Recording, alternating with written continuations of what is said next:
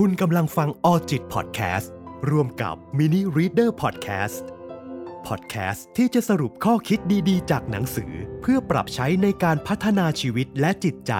เพราะเป้าหมายที่ยิ่งใหญ่ เริ่มจากการลงมือทำสิ่งเล็กๆ ในทุกๆวัน สวัสดีครับ คุณอยู่กับผม ยุวศิลป์ตะวงศาและคุณกำลังฟัง Mini Reader Podcast ร่วมกับ All จิต รายการที่จะสรุปข้อคิดดีๆจากหนังสือ ให้คุณผู้ฟังได้นำไปปรับใช้ในชีวิต เพราะผมเชื่อว่าเป้าหมายที่ยิ่งใหญ่ ล้วนเกิดจากการพัฒนาสิ่งเล็กๆ ในทุกๆวันครับ ใน episode นี้เราอยู่กับหนังสือ Ego is the enemy ตัวคุณคือศัตรูเขียนโดยไรอันฮอลิเดย์นะครับแปลโดยจารุวรรณคงมีสุขเนื้อหาของหนังสือเล่มนี้เนี่ยจะอธิบายถึงการมีอีโก้เนี่ยจริงๆ แล้วอาจจะไม่ใช่ข้อเสียเสมอไป คุณผู้ฟังน่าจะเคยมีความรู้สึกที่เมื่อประสบความสำเร็จแล้วเนี่ยความมีอีโก้หรืออัตตาที่มันเกิดขึ้นเนี่ยมันเหมือนเงาตามตัวคุณผู้ฟัง ถ้าเราบริหารอีโก้เราไม่ได้ เราจะถูกอีโก้นั้นครอบงำถ้ามีอีโก้มากไปเราจะไม่ฟังใคร ถ้ามีอีโก้น้อยเกินไปหรือไม่มีเลย เราอาจจะดูไม่มีความน่าเกรงขาม และอาจจะคล้อยตามสิ่งรอบตัวไปได้ง่าย เพราะว่าศัตรูที่ร้ายกาจที่สุด ซ่อนอยู่ในตัวเรา มันทำลายหน้าที่การงานของคนหนุ่มสาวอนาคตไกล มันทำให้บริษัทยักษ์ใหญ่ ล่มสลายในชั่วข้ามคืน มันทำให้คนที่หวังดีต่อกันมากที่สุด สุดท้ายกลายเป็นศัตรูในพริบตา ชื่อของมันก็คืออีโก้คุณผู้ฟัง แต่ในขณะเดียวกัน มันก็ผลักดันให้เกิดความมุ่งมั่น ความทะเยอทะยาน และความคิดสร้างสรรค์ที่ขับเคลื่อนความก้าวหน้าของมนุษยชาติ นี่คือสิ่งลึกลับที่มีความสำคัญต่อมนุษย์มากที่สุด แต่มนุษย์ กลับเข้าใจมันน้อยที่สุดเช่นกัน ซึ่งเนื้อหาโดยสังเขปที่ผู้เขียนเขาได้เรียบเรียงมาเนี่ยน่าสนใจมากๆ เช่นเคยครับคุณผู้ฟังถ้าคุณผู้ฟังอยากได้เนื้อหาครบถ้วนในหนังสือเล่มนี้ ผมแนะนำให้คุณฟังซื้อจากร้านหนังสือชั้นนำทั่วไปนะครับ ซึ่งจากประสบการณ์ส่วนตัวผมเลยเนี่ยผมเป็นคนที่พบเจอกับอีโก้ในตัวเองบ่อยมากเพราะทุกๆครั้งที่ผมประสบความสำเร็จมากกว่าคนอื่นทำอะไรได้ดีกว่าคนอื่นเนี่ย หลายๆ ครั้งอีโก้มันเพิ่มขึ้นเป็นเงาตามตัวครับคุณผู้ฟัง ซึ่งหนังสือ Ego is the enemy เนี่ย ตัวคุณคือศัตรู คนเราคิดว่าเราจะต้องฝ่าฟันอุปสรรคมากมาย เพื่อที่จะไปสู่ความสำเร็จ แต่ศัตรูที่ยิ่งใหญ่ที่สุดไม่ได้อยู่ภายนอก แต่อยู่ในตัวเราก็คืออีโก้ของเรานั่นเอง และมันจะคอยกีดกั้นเราในทุกๆขั้นตอน ผู้เขียนจะเล่าเกี่ยวกับการก้าวข้ามอีโก้ของตัวเอง เพื่อสามารถประยุกต์อีโก้ของเราให้นำตัวเราไปสู่การประสบความสำเร็จอย่างแท้จริง ในหัวข้อที่ 1 นะครับอีโก้คืออะไรและมันอันตรายอย่างไรคำว่าอีโก้ในที่นี้อาจจะไม่ได้หมายถึง concept ในด้านจิตวิทยา แต่เป็นการที่เราให้ความสำคัญกับตัวเราเองมากเกินไป ถือตัวเราเป็นศูนย์กลาง จนบางทีมันเป็นอันตราย ซึ่งอาจจะเกินขอบเขตความมั่นใจและความเป็นจริงในยุคโซเชียลมีเดียยิ่งทำให้คนเรามีอีโก้สูงมากขึ้นไปอีกครับคุณผู้ฟัง เพราะเราสามารถประกาศความสำเร็จของเราให้คนอื่นได้รับรู้ และแน่นอนว่าในประวัติศาสตร์เราได้ยินความสำเร็จของคนที่มีอีโก้สูง แต่จริงๆ แล้วก็มีหลายคนมากกว่าที่ล้มเหลว แต่เราอาจจะไม่ได้ยิน เพราะว่าทุกๆ คนที่เราเห็นว่าประสบความสำเร็จเนี่ยจริงๆ เขาก็มีอีโก้เป็นของเราเองนะครับ แต่คนที่มีอีโก้แล้วประสบความล้มเหลวเนี่ย จริง ๆ อาจจะมีเยอะกว่า แต่อาจจะไม่ได้มานำเสนอให้เราได้รับรู้กัน เพราะว่าชีวิตคนเราจะแบ่งได้เป็น 3 ช่วงที่ผสมผสานกันนะครับหนึ่งคือ aspire คือมีความปรารถนาที่จะทำอะไรสักอย่าง อย่างที่ 2 ครับ success คือประสบความสำเร็จ ไม่ว่าจะเป็นการประสบความสำเร็จสิ่งเล็ก ๆ น้อยๆหรืออย่างสิ่งที่ยิ่งใหญ่ และอย่างที่ 3 ครับ failure คือตอนที่เราล้มเหลว ในทุกๆการ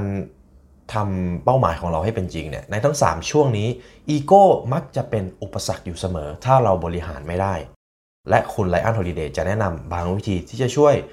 บริหารอีโก้ในตัวเรานะครับ ในส่วนที่1นนะครับคือ aspire ความปรารถนา มนุษย์ทุกคนมีเป้าหมายจะทำอะไรสักอย่าง แต่หลายคนก็ไปไม่ถึงเป้าหมายนั้น เพราะว่าบ่อยครั้งอีโก้อาจจะเป็นต้นเหตุ เพราะมันทำให้เรามีความหยิ่งยโสมากเกินไป ถ้าคุณผู้ฟังได้ไปดูในโซเชียลมีเดียเดี๋ยวนี้เลยนะครับ จะมีแต่คนบอกว่าเราควรจะมีความภาคภูมิใจในตัวเอง และมีความมั่นใจให้สูงที่สุด แต่ความรู้สึกนี้ควรอยู่บนพื้นฐานความเป็นจริงด้วย และที่สำคัญคือไม่มีใครเคยมาบอกเราแบบนี้จริง ๆ สักคน เพราะว่าไม่อย่างนั้นมันจะเป็นการหลอกตัวเอง และจะปิดกั้นความสุขและความสำเร็จอย่างแท้จริงนะครับในปี คศ 1934 นักเขียนนามว่าอัปตันซินแคลร์ ได้ลงสมัครเป็นผู้ว่ารัฐแคลิฟอร์เนียนะครับก่อนวันเลือกตั้ง เขาได้เขียนหนังสืออธิบายว่าเขาทำอะไรสำเร็จไปแล้วในฐานะผู้ว่าทั้งนั้นที่เขายังไม่ได้ถูกเลือกตั้งเลย ถึงแม้ว่าหลายคนก็ไม่ได้คิดว่าเขาจะได้รับเลือกตั้ง แต่การที่เขาเลือกที่จะเขียนหนังสือทำให้เขาหยุดสนใจลงสมัครอย่างจริงจัง และเขาก็แพ้คะแนนเสียงอย่างถล่มทลายนะครับ คนหลาย ๆ คนชอบพูดมากกว่าลงมือทำจริง ๆ และอีโก้ทำให้การพูดเกี่ยวกับตัวเอง มันเป็นการพูดที่มั่นใจและเป็นในทิศทางที่ดีจนเกินไป เพราะว่าการพูดเกี่ยวกับเป้าหมายของตัวเองเพื่อสร้างภาพในสมองเป็นเรื่องที่ดีครับคุณผู้ฟัง แต่ถ้าบางทีเราทำจนมากเกินไป มันจะทำให้เราเสียเวลาและอาจเข้าใจผิดว่าเราลงมือทำไปแล้ว การพูดคุยเกี่ยวกับผลงานของตัวเอง มันเป็นเรื่องที่ดี แต่ก็ควรมีผลงานออกมาก่อน แล้วค่อยพูดตามความเป็นจริงที่มันเกิดขึ้น และการอยู่เงียบๆไม่ได้เป็นการโชว์ความอ่อนแอ เพราะต้องควบคุมตัวเองมากกว่า หากคุณผู้ฟังได้อยู่ในกลุ่มคนที่กำลังประชุมกันเยอะๆเนี่ยหลายๆ คนมักเลือกที่จะพูดหรือนำเสนอความคิดของตัวเอง แต่จะมีน้อยคนมากที่กล้าเงียบก่อนแล้วฟัง ในยุคนี้นะผมมั่นใจเลยว่าผู้บริหารเนี่ยต้องพูด 1 แต่ฟังถึง 3 ถ้านับเป็นอัตราส่วนนะครับ ฉะนั้นเลยเราไม่ควรสนใจว่าใครจะพูดอะไร แต่ควรใส่ใจลงมือทำตามเป้าหมาย มันดีกว่าแน่นอน ระหว่างยุค 50 และยุค 60 นะครับ มีที่ปรึกษาด้านการทหารในสหรัฐอเมริกา นามว่าจอห์นบอยด์ซึ่งผู้เชี่ยวชาญการทหารหลายคน ยกย่องให้เขาเป็นผู้บุกเบิกด้านกลยุทธ์ทางการทหารทางการลบนะครับแต่สุดท้ายเขาไม่ได้รับตำแหน่งหรือรางวัลมากมายแต่อย่างใด และน้อยคนที่ไม่ได้อยู่ในวงการจะรู้จักเขา เพราะว่าเขาเข้าใจความแตกต่างระหว่างภาพลักษณ์และผลงาน เขาจึงตั้งคำถามให้กับนายทหารรุ่นใหม่ทุกคนว่า มาถึงจุดๆหนึ่งในชีวิต คุณอาจจะต้องตัดสินใจว่า คุณต้องการจะเป็นหรือต้องการที่จะลงมือทำอีโก้ทำให้หลายคนสับสนระหว่างภาพลักษณ์ของความสำเร็จและความสำเร็จที่มันเกิดขึ้นจริง ๆ อาจจะเป็นเงินทองตำแหน่งการงานชื่อเสียง และไม่แน่ใจว่าอาจจะต้องทำอะไรที่ขัดแย้งกับค่านิยมส่วนตัว เพื่อให้ได้ภาพลักษณ์เหล่านี้ เราอาจจะต้องเหยียบคนหลายคนเพื่อไปอยู่ในจุดที่เด่นที่สุด และหลาย ๆ คนก็ทำแบบนั้น ถ้าเรามีจุดประสงค์ในชีวิตนะครับคุณผู้ฟัง เราไม่ต้องคำนึงถึงเรื่องที่ไม่สำคัญ แต่ควรใส่ใจกับการ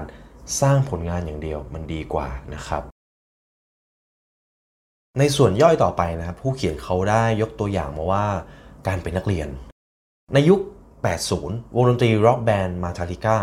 ได้เชิญนักกีตาร์นามว่าเคิร์กแฮมเมตเข้ามาร่วมในวง หลังจากนั้นไม่กี่ปีครับเมทัลิก้าก็มียอดขายมากกว่า 100 ล้านอัลบั้ม แต่แทนที่คุณเคิร์กจะรู้สึกว่าเขาประสบความสำเร็จแล้ว เขากลับเห็นว่าเขายังเล่นไม่ได้ดีอย่างที่ต้องการ จึงไปหาครูฝึกที่มีสไตล์การเล่นที่แตกต่างเพื่อขัดเกลาทักษะตัวเอง และทำให้เขาพัฒนาการเป็นศิลปินอย่างแท้จริง ซึ่งการที่จะทำเพลงให้มียอดขายกว่าร้อยล้านอัลบั้มเนี่ยแสดงว่าเขาจะต้องมี ประสิทธิภาพในการทำเพลงพอสมควร แต่คุณเคิร์กเนี่ยยังรู้สึกว่าเขายังไม่ดีพอ เขาอยากที่จะเรียนรู้ให้มากขึ้นไปอีก เขาอยากจะเรียนรู้รูปแบบอื่นๆที่เขายังไม่เคยทำเพราะว่าการเรียนรู้ตลอดเวลาไม่ว่าจะมาจากผู้อื่น การอ่านหนังสือการเข้าสัมมนาหรือศึกษาประวัติศาสตร์ของบุคคลสำคัญ จะเป็นการสร้างขอบเขตให้กับอีโก้ของตัวเราคุณผู้ฟัง และมันจะเป็นการเตือนสติว่าเราไม่รู้ทุกอย่าง และยังพัฒนาได้อีกเรื่อยๆ ถ้าคุณพร้อมที่จะเรียนรู้ ก็จะมีอาจารย์ปรากฏตัวออกมาเอง หากเปรียบเทียบกับตัวผมเนี่ยนะครับ ผมมักจะเรียนภาษาใหม่ๆ เพราะทุกๆครั้งที่ผมเรียนภาษาเนี่ย ผมจะได้เรียนรู้วัฒนธรรม รู้ความเป็นมา รู้ในสิ่งที่ผมยังไม่รู้ว่าคนในประเทศนั้นๆเนี่ยเขามีรูปแบบการใช้ชีวิตอย่างไร และสิ่งที่ได้เลยก็คือ มันเป็นการเปิดความคิดให้มันกว้างกว้างขวางมากขึ้นครับ เพราะว่าการเรียนภาษาใหม่ๆเนี่ย มันจะทำให้ผมได้เรียนรู้อะไรมากขึ้นมากกว่าการฟังพูดอ่านเขียน มันจะได้ทั้งวัฒนธรรม ได้รู้ว่าเราตอนนี้แตกต่างจากคนทั้งโลกอย่างไรบ้าง หากคุณผู้ฟังยังไม่รู้ว่าจะเรียนอะไรเนี่ยผมแนะนำให้ลองเรียนภาษาใหม่ๆดูนะครับ ในปี 1912 มีนักสำรวจคนหนึ่งนามว่าโรเบิร์ตฟาลคอนสกอตต้องการเป็นคนแรกที่ไปถึงขั้วโลกใต้ แต่เขาไปสายกว่าอีกหนึ่งทีม และขากลับตัวเขาและทีมสำรวจทั้ง 5 คน เสียชีวิตทั้งหมดครับ จากการที่ได้สืบสวนพบว่า ทั้งทีมมีความเตรียมพร้อมที่ไม่ครบถ้วน จึงทำให้ไม่สามารถเอาชีวิตรอดออกมาได้ บ่อยครั้งเราจะได้ยินคำว่า passion หรือความหลงไหลในการลงมือทำอะไรสักอย่างให้สำเร็จ แน่นอนว่าการใส่ใจในสิ่งที่เราทำเนี่ยมันเป็นเรื่องที่ดี แต่การมี passion มากจนเกินไป อาจทำให้มีความกระตือรือร้น จนทำให้มองไม่เห็นปัญหาที่มันอยู่ตรงหน้า เพราะฉะนั้นเราทุกคนจะต้องหาจุดที่มันบาลานซ์ โดยการคำนึงถึงจุดประสงค์ของการกระทำนะครับ และควรเป็นสิ่งที่ใหญ่กว่าตัวเอง นอกเหนือจากสิ่งที่ผมได้กล่าวไป ยังต้องคำนึงถึงข้อเท็จจริง ซึ่งต้องใช้การวิเคราะห์และการคิดให้รอบคอบมากขึ้นนะครับ ในหัวข้อนี้นะครับ ผู้เขียนเขาได้ลองแนะนำนำเสนอเรื่องราวของการช่วยคนอื่นมาไว้ หัวหน้าโค้ชทีมอเมริกันฟุตบอล New England Patriots นามว่าบิลเบลิชิก ได้นำทีมชนะ Super Bowl นะครับในของอเมริกันฟุตบอลมาแล้ว 6 สมัย ในตอนที่เขาเริ่มต้นแรกๆเนี่ยเขาต้องการทำงานที่คนอื่นไม่ชอบทำและในงานโค้ชที่เขาได้ทำเป็นครั้งแรกเนี่ยเมื่อเขาเสนออะไรเขาก็จะทำรับหลังคนอื่น เพื่อให้เกียรติโค้ชที่อาวุโสกว่า และถ้าผลลัพธ์ออกมาดี เขาก็จะไม่เอาดีเข้าตัวเองอย่างเดียว มันจึงทำให้ทุกคนไว้ใจเขา และเขาก็สามารถเรียนรู้ทุกอย่างเกี่ยวกับการเป็นโค้ชได้ ดังนั้นเลยเราทุกคนต้องเริ่มต้นจากที่ใดที่หนึ่ง และอาจจะต้องทำในงานที่คนอื่นอาจจะไม่อยากทำหรือบางทีเราก็ไม่อยากทำด้วย ตอนนั้นเราจะรู้ว่าเราไม่ได้รู้มากหรือมีความสำคัญมากอย่างที่เราคิด เราทุกคนจะต้องปรับทัศนคติควบคุมอารมณ์และระงับอีโก้ของตัวเองให้ได้มากที่สุด ในการช่วยเหลือและประสานงานกับคนอื่น ในบางครั้งเราอาจจะต้องช่วยเขาตัดสินใจหรือขอบคุณงานที่ออกมาดี เพราะท้ายที่สุดเราจะสามารถ เรียนรู้จากงานงานนั้น ได้อย่างมากไม่ว่าจะเป็นความล้มเหลวหรือความสำเร็จนะครับ ในบทที่2นะครับความสำเร็จ success ตอนที่เราเริ่มลงมือทำอะไรสักอย่างเนี่ยเราอาจจะระงับอีโก้ของตัวเองได้ แต่พอเราประสบความสำเร็จเท่านั้นแหละครับคุณผู้ฟัง เราอาจจะภูมิใจในความเป็นการประสบความสำเร็จของตัวเองมากเกินไป จนทำให้อีโก้เนี่ยอีโก้นะครับมันวกกลับเข้ามา หรือบางทีก็อาจจะมีอีโก้มาตั้งแต่เริ่มเลย แต่อาจจะมีความคิดที่แปลกใหม่ จึงทำให้เกิดความสำเร็จ แต่ไม่ว่าจะเป็นอย่างไรครับ ถ้าเราไม่บริหารอีโก้ มันก็จะเป็นอุปสรรคในการประคับประคองความสำเร็จในระยะยาว มันเป็นธรรมชาติของเรานะครับ ที่จะกลับไปดูเหตุการณ์ในอดีต เพื่อค้นหาเหตุผลกับสิ่งที่เกิดขึ้น ซึ่งหลาย ๆ ครั้งก็รวมไปถึงความสำเร็จส่วนตัวที่เราจะสร้างเรื่องราวเกินความเป็นจริงหลาย ๆ ครั้งเลย และหลาย ๆ ครั้งมันฟังดูเหมือนว่าความสำเร็จของเรา มันเกิดขึ้นอย่างที่วางแผนไว้ และมันเป็นชะตากรรมของเราที่เกิดมาประสบความสำเร็จ แต่นี่ค่อนข้างจะอันตราย เพราะมันทำให้อีโก้ของเราเพิ่มขึ้น และปิดบังปัจจัยอื่น ๆ ที่เราควรจะมองหา ดังนั้นแล้วครับคุณผู้ฟังแทนที่เราจะสร้างเรื่องราวที่ยิ่งใหญ่ให้กับตัวเอง เราควรโฟกัสกับการลงมือทำตามขั้นตอน และพัฒนาอย่างต่อเนื่องมันจะดีกว่า ซึ่งในบทนี้นะคุณไรอันเขาได้ยกตัวอย่างมาว่าในช่วง American Civil War หรือสงครามกลางเมืองในสหรัฐอเมริการะหว่างรัฐภาคเหนือและรัฐภาคใต้ มีนายพลคนหนึ่งนะครับนามว่า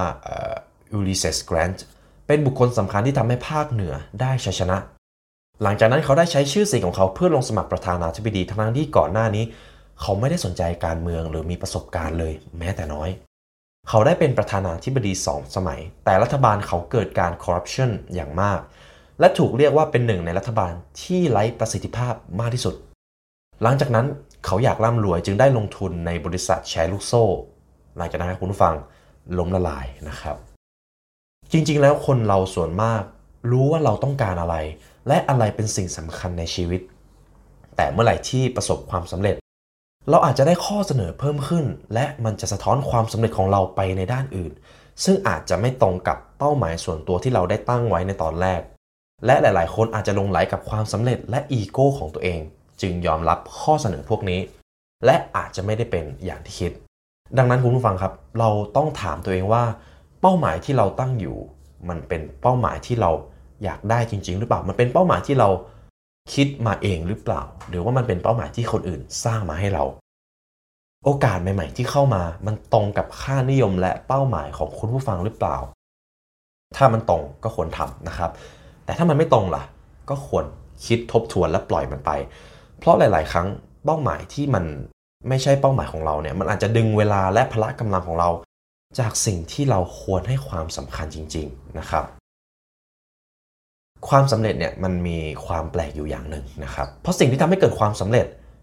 มันอาจจะทำลายความสำเร็จได้ด้วยเช่นกัน ยกตัวอย่างเลยนะครับ เราอาจจะไม่ต้องใส่ใจคนที่ไม่เชื่อในสิ่งที่เราทำและมุ่งหน้าทำต่อไปจนทำสำเร็จ แต่หลังจากนั้นครับ ถ้าเราไม่ฟังใครเลย ถ้าเราไม่ระวัง เราอาจจะมีความแน่ใจมากเกินไปจนเป็นอุปสรรค เราสามารถหลีกเลี่ยงได้โดยการคำนึงถึง 3 อย่างครับคุณผู้ฟัง ข้อที่1ครับอย่าคิดว่าเราสมควรได้ เพราะว่าเมื่อมีความสำเร็จมากขึ้นอีโก้ก็จะเพิ่มขึ้น และอาจคิดว่าสมควรได้เพิ่มขึ้นอีก และอาจจะมีพฤติกรรมไม่ดีถ้าไม่ได้อย่างที่เราต้องการ ข้อที่ 2 ครับ อย่าหวาดระแวง การที่เราพิสูจน์ว่าเราคิดถูกอยู่เสมอเนี่ยอาจทำให้เราคิดว่ามีหลายคนที่ไม่เชื่อในตัวเรา และทำให้เราไม่ไว้ใจคนที่เคลือบแคลงใจในตัวเรา และข้อที่ 3 ครับ อย่าคิดว่าเราควบคุมได้ทุกอย่าง ความสำเร็จ อาจทำให้คิดว่ามันเกิดจากการกระทำของเราในทุกๆอย่างนะครับ จึงต้องการควบคุมมากเกินไป ควรปล่อยวางเรื่องเล็กๆ ให้คนอื่นจัดการบ้าง และเราควรใส่ใจกับภาพรวมมากกว่า วิธีที่ดีที่สุดที่ไม่ให้อีโก้ทำลายความสำเร็จนะครับคือการมีสติสัมปชัญญะ ซึ่งหมายถึงการต่อต้านความหลงไหลในความสำเร็จที่มากเกินไป ย้ำนะครับมากเกินไป จริงๆแล้วการต่อต้านความหลงไหลเนี่ยมันเป็นสิ่งที่ยากนะครับ เพราะเมื่อเราประสบความสำเร็จเนี่ย เราก็จะรู้สึกดีกับตัวเองแล้วจะรู้สึกภูมิใจ และจะคิดถึงความสำเร็จนั้นบ่อยๆ โดยเฉพาะตอนที่มีความสำเร็จมากขึ้นเรื่อยๆ เพราะจะมีแต่คนมายกย่อง มันเลยทำให้มองเห็นแต่ความสำคัญของตัวเอง ดังนั้นครับเราควรคำนึงว่าทุกอย่างมีความเชื่อมโยงกัน และเราเป็นเพียงแค่จุดจุดหนึ่งเท่านั้น เราควรตระหนักถึงข้อนี้เพื่อที่จะต่อต้านอีโก้ให้มันกลับมาในจุดที่พอดี และโฟกัสกับจุดประสงค์ และเป้าหมายของตัวเองนะครับ ในบทที่ 3 นะครับ failure ความล้มเหลว เพราะความล้มเหลวจะเกิดขึ้นกับเราทุกคน ไม่ว่าจะรูปแบบใดรูปแบบหนึ่ง เราจะลุกขึ้นมาสู้ใหม่อยู่เสมอ หรือจะยอมแพ้อย่างราบคาบตลอดไป ขึ้นอยู่กับว่า เราจัดการอีโก้ของเราได้หรือเปล่า